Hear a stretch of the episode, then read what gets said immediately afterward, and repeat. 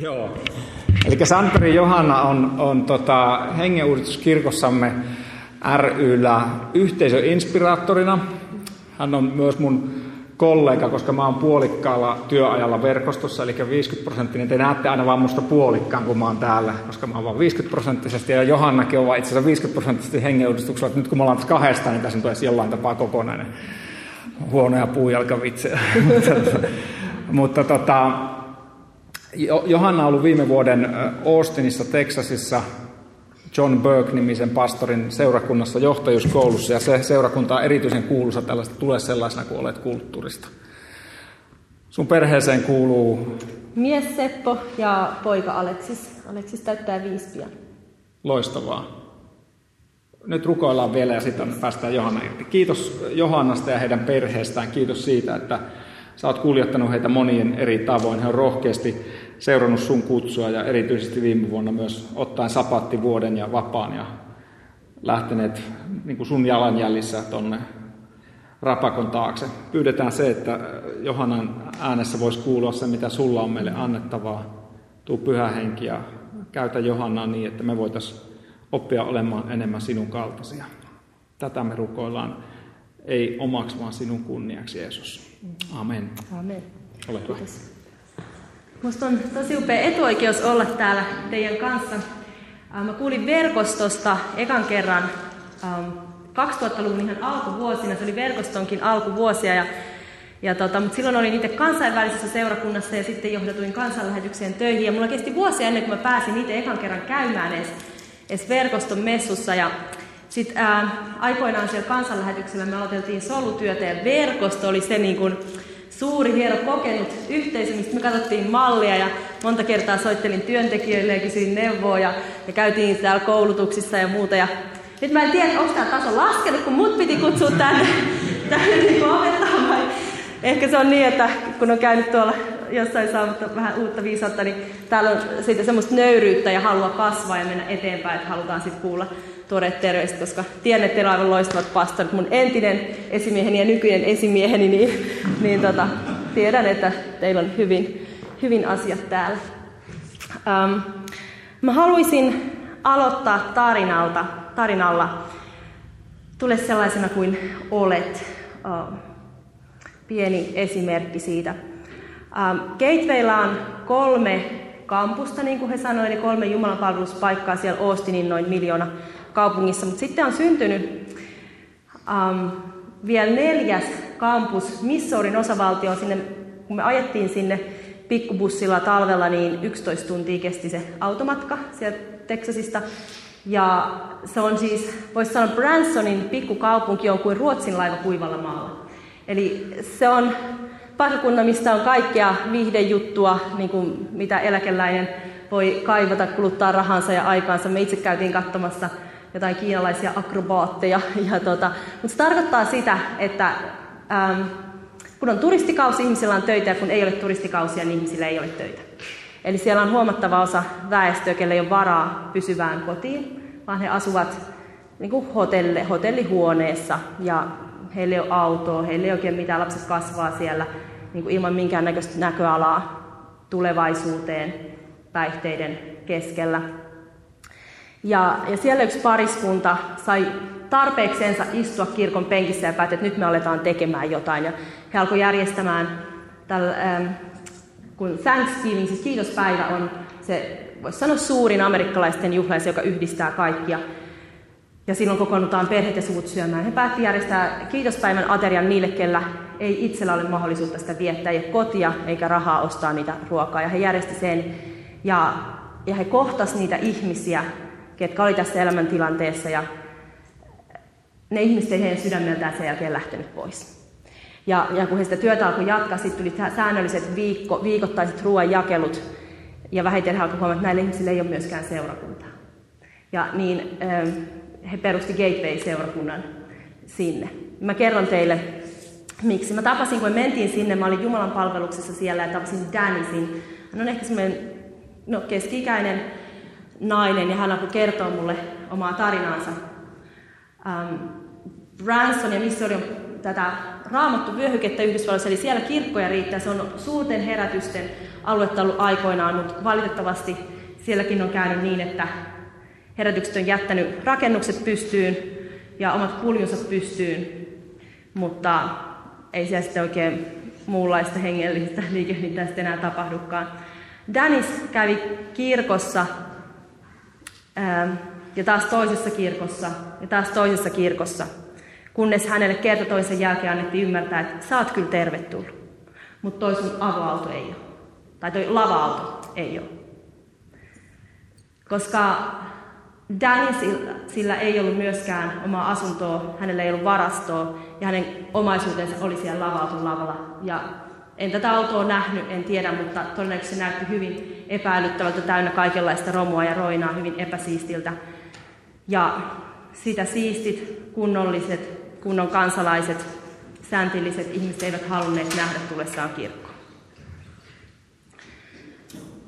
Kun tämä tapahtui viimeisen kerran, kun Danny sanottiin ymmärtää, että sä oot tervetullut, mutta sun auto ei ole, sun elämäntilanne ei ole, sun ongelmas ei ole tervetulleita tänne kirkkoon, niin hän meni sinne autonsa, istui ja sanoi Jumalalle, että Jumala, sulla on mulle seurakunta tuolla jossain. Ja mun mielestä se kertoo ihan uskomattomasta määrästä uskoa. Kuinka moni meistä olisi niin kuin täyttynyt katkeruudella ja pettymyksellä ja vaan haistattanut tuolle Jumalalle, kun Jumalan ihmiset hylkää kerta toisensa jälkeen.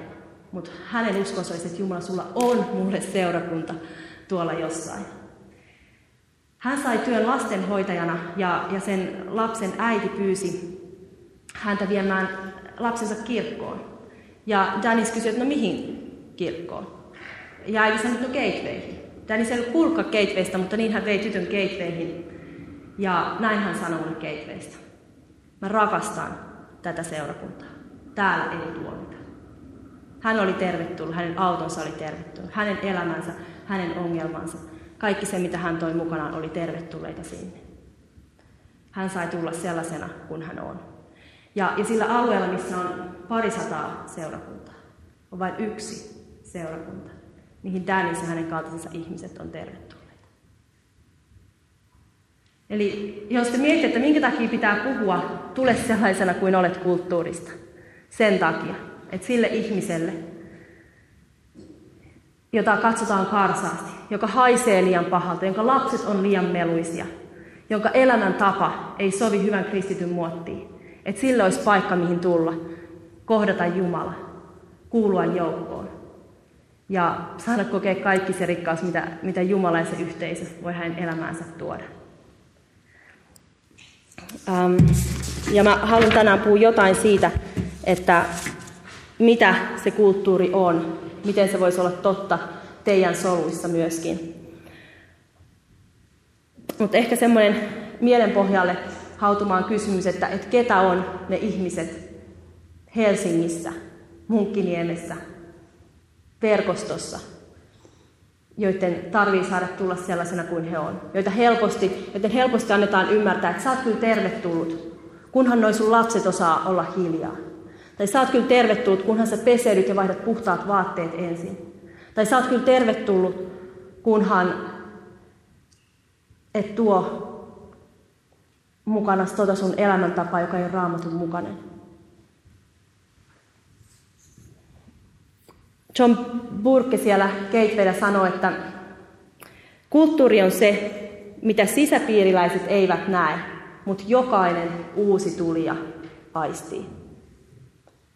Koska ne, jotka on sisällä, se on niille itsestään selvää. Mutta se, joka tulee ulkoapäin, hän huomaa heti, että onko täällä joku, joku jännite ilmassa, saako täällä olla rennosti, saako täällä nauraa, pitääkö täällä niinku tarkkailla, mistä asioista täällä saa puhua, miten niistä saa puhua. Ähm, ja se tarkoittaa sitä, että jos haluat tietää, millainen kulttuuri on teidän yhteys tai sun solussa, niin sun pitää kutsua sinne joku tyyppi ekaa kertaa, joku ulkopuolinen, ja, ja kysyä häneltä, että millaista sulla oli täällä. Ja sen takia, jos täällä on joku tänään, onko joku, joka on ollut verkostossa mukana ehkä ihan muutaman kerran? Mahtavaa. Te olette tämän illan asiantuntijoita siis. Ei ole pakko, mutta ihan lopuksi me kysytään teiltä, ei ole pakko vastata, että millaista oli. Millaisena aistitte verkoston kulttuurin. Ja se on tietenkin iso riski täällä. Voi olla, että minua ja Panoa rupeaa hirveästi hävettää sen jälkeen, mutta teette silloin suuren palveluksen meille, koska vaan se, että kohtaa sen totuuden, niin voi auttaa myöskin kasvaa siitä eteenpäin. Ähm, Raamattu on täynnä tarinoita ihmisten... Anteeksi nyt vaan, mä aivan liian kaukana teistä. Raamattu on täynnä tarinoita siitä, kun Jeesus kohtaa ihmisiä. Ja yleensä se kohtaaminen Jeesuksen kanssa muuttaa pysyvästi jotain ihmisen elämässä. Mitä siellä tapahtuu? Jeesuksen kanssa tulee täydellisesti nähdyksi ja täydellisesti rakastetuksi. Ja mun mielestä on mielenkiintoista, kun sanotaan, että niin kun Jeesuksen tehtävä oli tuoda että mä en tullut maailmaa tuomitsemaan, mä tulin armahtamaan. Ja sanotaan, että se armo on se, mikä uudistaa ihmisiä ja muuttaa ihmisiä. Niin kuitenkin se Jeesuksen armo ei ollut sellaista, että kun hänen jalkojensa juuressa on itse teosta kiinni saatu avion rikkoja nainen. Niin se armo ei ole sellaista, että hän vetää peiton sen synnin päälle ja sanoo, ei se mitään. Ollaan, et, e, ei sitä tapahtunut ollenkaan, mä pyyhin sen pois. Vaan se armo oli sellaista, että se ensin um, pisti sormensa ikään kuin siihen syntiin. Nainen kaivolla Samariassa. Hän tulee keskellä päiväisen kuin ketään muuta ei ole, koska hän on se yhteisön häpeäpilkku. Hän on viisi miestä ollut ja nykyinenkään ei hänen oma miehensä. Hän on yhteisön ulkopuolella, hän on leimattu, hän on syntinen. Hän tulee sinne kaivolle. Jeesus, ää, tai hän ei tunne Jeesusta, mutta Jeesus, joka tuntee jokaisen, tunsi hänet. Miksi Jeesus ei vaan peitä sitä hänen syntiä ja ole ikään kuin mitään ei olisi koskaan tapahtunut. Ikään kuin hän olisi aivan kunnon, ää, kunnon niin kuin, tämmöinen säntillinen kansalainen, joka ei ole mitään isoja virheitä elämässään tehnyt. Miksi Jeesuksen pitää nostaa esille, että tuo sun mieheskin tänne ja laittaa se nainen tunnustamaan, mikä on totta hänen elämästään. Tai miksi Pietari sen jälkeen, kun Pietari on kolme kertaa kieltänyt Jeesuksen ja Jeesus tapaa hänet rannalla, miksi Jeesus ei vaan peitä sitä Pietarin lankeemusta ja ole ikään kuin mitä ne olisi tapahtunut ja usko Pietarille tehtävää. Miksi Jeesuksen pitää kysyä kolme kertaa, että rakastatko sä mua?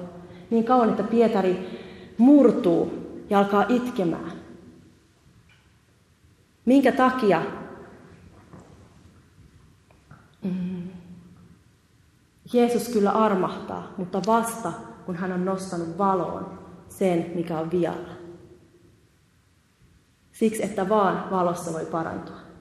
Tämä on yksi mun suurimpia niin oppeja viime vuodelta, minkä mä oivalsin, että se, mikä on pimeässä, on pimeässä. Mutta se, mikä tulee valoon, siihen Jumalan armo pääsee koskettamaan. Ja se voi alkaa parantua.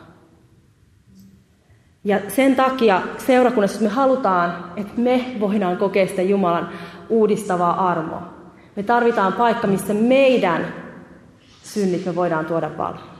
Meidän rikkinäisyys, ne jumit meidän elämässä, esteet meille kohdata Jumalaa. Me tarvitaan seurakunta, missä se kulkija tuolta, joka ei edes tiedä, uskooko hän vielä Jumalaa, saa tulla täydellisesti nähdyksi ja täydellisesti rakastetuksi. Missä ihmisten riippuvuudet, rikkomukset, ne kaiken niin kuin sotkusimmat ihmissuudet tarinat saa tulla nähdyiksi ja he saa tulla rakastetuksi niiden kanssa. Koska vaan valossa voi parantua. Sellaista on, tule sellaisena kuin olet, kulttuuri. Um,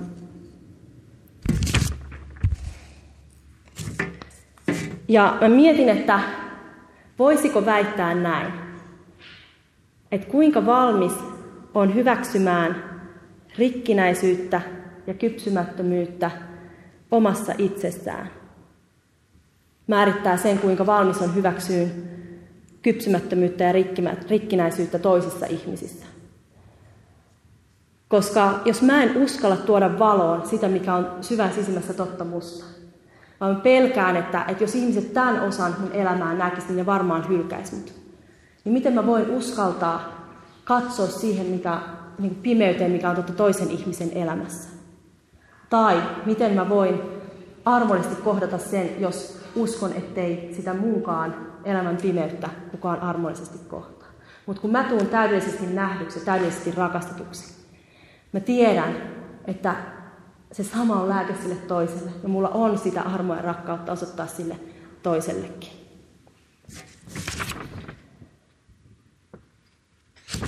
Mm. On sellaisia raflaavia syntejä, mistä on hieno todistaa, että olin huumekoukussa ja istuin linnassa ja kohtasin Jeesuksen ja vapauduin kaikesta ja kaikki luutaa halleluja, mahtavaa. Ja sitten on sellaisia häpeällisiä syntejä, mistä kukaan ei halua todistaa. Olin pornokoukussa. Hyväksikäytin toisia ihmisiä. Olen talousrikollinen. Kukaan ei huuda halleluja, vaikka pitäisi näistäkin synneistä vapautuneille. Mutta sitten on sellainen synti, se ainoa syntisjoukko, jota Jeesus kohtasi kovasti, ankarasti. Ne oli fariseukset. He luulivat olevansa syn, synnittömiä, mutta ne oli se kaiken kovin syntisluokka. Ja mä koen, että tunnustaa, että olen fariseus, on se kaiken niin kuin pohjasaakka synneistä, että, että jos sen tekee, niin, niin sitten vasta on leima otsassa ja sitten vasta onkin niin kuin hirviö ihminen, koska kuka nyt haluaa olla fariseuksen kanssa niin kuin samassa seurakunnassa tai ryhmässä tai istua samassa penkissä. Hyi kamala, ne on niitä, ne on niitä niin kuin tuomittuja, jotka tuomitsevat muita. Pidetään hajurako niihin. Ja kuitenkin viime vuonna mä jouduin katsomaan oman sisimpäni todellisuuteen ja toteamaan, että siellä asuu pieni fariseus. Meillä oli sellainen rukoushaaste 60-60, että 60 minuutin välein, 60 päivän ajan, niin kännykässä voi olla vaikka muistutus, ää, muista niin kuin, ottaa yhteyttä Jumalaan, kun niin helposti me käännytään tekemään elämää niin kuin, omalla laillamme ja unohdetaan, että se Jumala haluaa olla tässä elämässä mukana. Jumala jopa haluaisi olla se meidän Herra ja keskipiste siinä elämässä. Hän haluaisi auttaa meitä, hän haluaisi meidän muistavan, että hän on läsnä. Niin laita se muistutus itsellesi, että muistat, että Jumala on tässä mukana, tai muistat kysyä hänet neuvoa tai muistat alistaa ne ajatuksesi hänelle. Ja sen aikana luin John Burken kirjaa, mikä se on suomeksi, mutta Soul Revolution, se oli englanniksi. Sielun vallankumous. Sielun vallankumous, kiitos. Ja hän kirjoitti siinä siitä, että kun joku muu tulee meidän elämässä keskipisteeksi. Kun me aletaan elää elämää seuraten sitä, mitä minä haluan, eikä sitä, mitä Jumala haluaa, niin meille se tuntuu, että tämä on sitä, tai, tai niin kuin, jotenkin meissä näyttää, että tämähän on sitä unelmien elämää, mun oma elämä, totta kai mun oma tahto, ja näin mä pääsen sinne, mihin mä haluan. Meille se on luonnollista, mutta Jumalasta se tuntuu aviorikokselta. Me petetään se Jumala, joka on meitä rakastanut yli kaiken, kun me laitetaan joku muu sille paikalle, mikä kuuluu hänelle meidän elämässä. Ja mä tunnistin itseni siitä kuvauksesta. Mä pystyin ajattelemaan kaikkia niitä asioita mun elämässä, ähm, mihin mä en halunnut kysyä, mitä Jumala haluaa, koska mä pelkäsin, että se haluaa eri asiaa kuin mitä mä haluan. Ja pystyin ajattelemaan kaikkia niitä kertoja, jolloin olin ikään kuin hengellisessä työssä ajatellut, että minä olen se tekijä tässä. Ja unohtanut, että Jumala on se tekijä ja mä oon enemmänkin se apulainen siinä. Ja mun sydäntä särki ajatella, että vaikka mulle se oli niin kuin luontainen tapa elää ja mä jotenkin kuvittelin, että jos mä saan ne asiat, mitkä mä haluan, niin musta tulee onnellinen, niin Jumalasta se tuntui aviorikokselta. Ja, ja mä katsoin sisimpään ja ajattelin, että hyvänen aika, että ähm, mä oon se pyhäkoulutyttö, joka nuorena rakastui Jeesukseen ja halusi seurata häntä ja palvella häntä. Se nuori tyttö, joka seurakunnan nuorten iloissa, kun piti kirjoittaa paperille syntejä, että tunnustetaan ne Jumalalle ja sitten niitä revittiin sen merkkinä, että Jumala antaa anteeksi.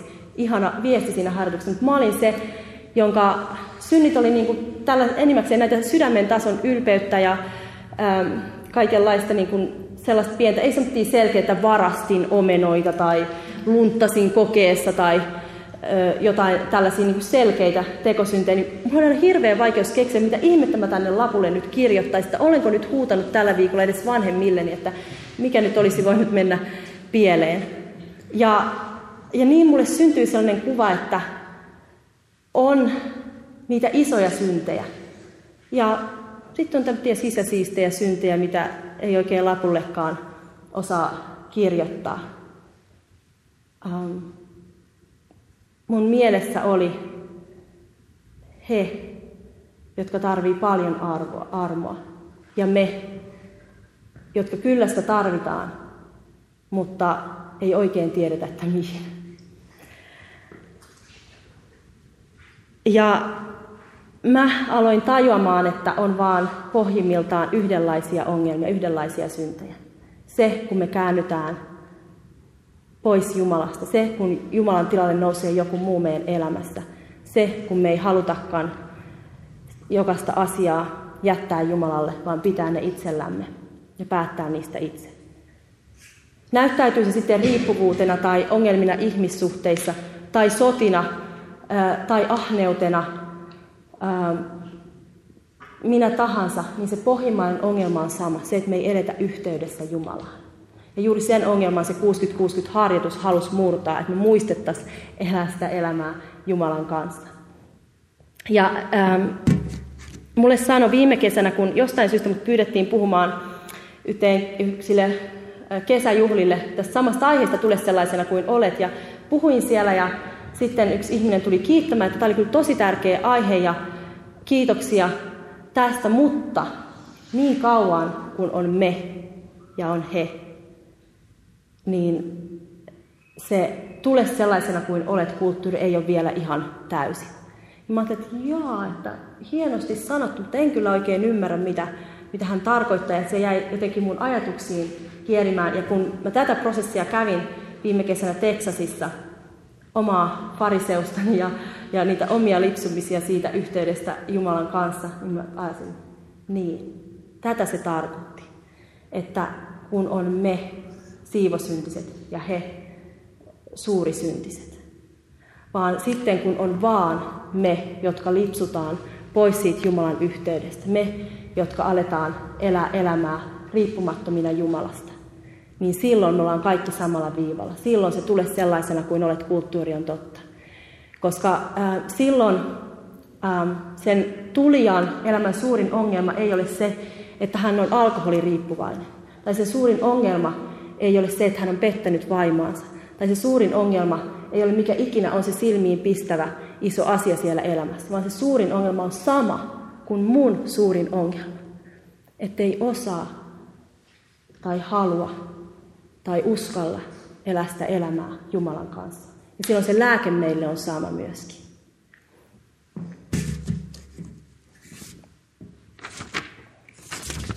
Mä luin lapsena sellaista kirjaa kuin Anna kulkee enkelin kanssa. En tiedä, onko jollekin muullekin tuttu. Se Anna oli sellainen tyttö, joka, jolla oli oma enkeli ja hän, hänen kanssaan seurusteli. Ja se enkeli kerran antoi Annalle rakkauden silmälasit. Ne oli sellaiset silmälasit, että niillä näki ihmisten kuoren läpi sinne sisälle, niin kuin Jumala näki. Niillä näki, ähm, niin. Ja, ja mä ihastuin siihen ajatukseen, ja ajattelin, että tommoset lasit mäkin haluan. Ja niin mä rupesin harjoittelemaan rakkauden silmälasien käyttämistä. Ja ne oli ihmeelliset lasit. Ne oli sellaiset, kun äiti oli esimerkiksi todella kiukkuinen ja oikein ärripurne, kun laittoi rakkauden silmälasit päähän, niin näkikin, että se on väsynyt, se äiti. Ja mä ajattelin, että täällä seurakunnan ovella pitäisi jakaa rakkauden silmälasia jokaiselle tulijalle. Että ää, se surkea, epäonnistunut kasvattaja, joka tuo ne meluisat lapsensa sinne kirkon penkkiin, niiden rakkauden silmälasien läpi olisikin vaan väsynyt erityislapsen äiti tai isä, joka on edellisen yön taistellut sen lapsensa hoitotuista. Tai että se vanhalta viinalta ja tupakalta haiseva tulija niiden rakkauden silmälasien läpi olisikin suuri taiteilija, toisten kuuntelija, jonka elämässä vaan se Jumalan taideteos hänessä on peittynyt mutaan, on monen kerroksen alla piilossa. Mutta kallisarvoinen Jumalan rakas lapsi. Tai että se naispari, joka kävelee sisään käsi kädessä, rakkauden silmälasien läpi onkin ihmisiä, jotka itse asiassa etsii yhteyttä Jumalaan paljon kiihkeämmin kuin minä. Rakkauden silmälasien läpi me ei voida tuomita ketään, vaan me voidaan nähdä Jumalan mahdollisuudet sen ihmisen elämässä. Me voidaan nähdä, että se lääke, mikä ikinä ihmisen elämässä on, vaan se, että he saa kohdata elävän, armahtavan, rakastavan Jumalan. Että he saa tulla täydellisesti nähdyiksi ja täydellisesti rakastetuiksi. Koska niin kauan kuin me joudutaan jotain elämän osamme pitään piilossa, enkä nyt tarkoita, että tänne lavalle pitäisi tulla huutelemaan kaikkia syntejä, mutta siis niin kuin täydellisesti piilossa, niin me ei voida uskoa, että me ollaan rakastettuja siitäkin kohtaa, eikö niin? Jos mä joudun piilottaa mun salaisen syntini, niin mä ajattelen, että mä oon rakastettu, kunhan vaan kukaan ei sitten tietää tästä. Mutta silloin kun sekin salaisuus saa tulla valoon, niin mä voin uskoa, että mä oon rakastettu niin, koska ihmiset, jos ihmiset voi osoittaa silloin mistä hyväksyntää. Ja mun kokemus Gatewayssä, kun mä olin heidän solussaan mukana vuoden, mä luulen, että mä monta kertaa sanoin heille vuoden aikana, että tämä on ihmeellinen paikka, että ähm, kun minä, paksunahkainen fariseus, vihdoin aloin näkee niitä oman elämän ää, möykkykohtia, vaikka välillä se todella meni mutkan kautta. Yksi testi oli sellainen, että testattiin hengen hedelmiä, piti antaa itselleen arvosanoja tietyissä käytöksissä, että miten niitä tekee. Ja sitten minä laskin pisteitä ja oli siellä joku vähän hyväkin, mutta sitten siellä tuli kärsivällisyys ja sain jonkun seiskan. Ja sitten siellä tuli rakkaus ja sain jonkun varmaan kuusi puoli, jos tällä muuta arvosanoihin. Ja minä katsoin, että typerä testi. Minä olen kärsivällinen ihminen ja minä olen ihan rakkaudellinen ihminen. Että... Ja menin ryhmään ja siellä kysyttiin, että mitä sopit. Ja minä sanoin, en mitään oppinut, oli aivan, aivan roskaa koko testi. No sitten rupesin katsomaan niitä tuloksia tarkemmin, että mistä se jäi nyt kiinni sitten, että en nyt saanut täydellisiä pisteitä rakkaudesta ja kärsivällisyydestä. Ja huomasin, että perhe, mun perheeni pilaa mun hengen hedelmäni.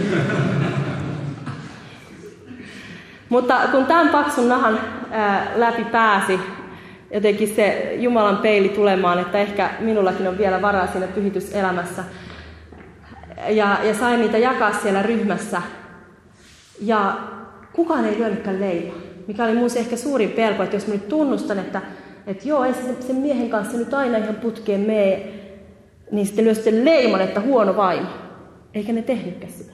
Tai sitten niillä on mulle tuhat neuvoja ohit, että näin, näin kun teet, niin elämä tulee kuntoon. Eikä niillä ollutkaan. Kukaan ei sorkkinut sormillaan mun elämään, kukaan ei tuominut, kukaan ei leiman. Oli vaan tila tunnustaa. Ja, ja sitten kysyttiin, että no mitä sä koet, että Jumala puhuu sulle tuohon asiaan. Mulla oli tila olla itse, määrittää se asia itse, olla itse Jumalan edessä. Joskus mä sanoin, että en mä tiedä vielä. Mun pitää vielä kysyä. Ja joskus mä tiesin.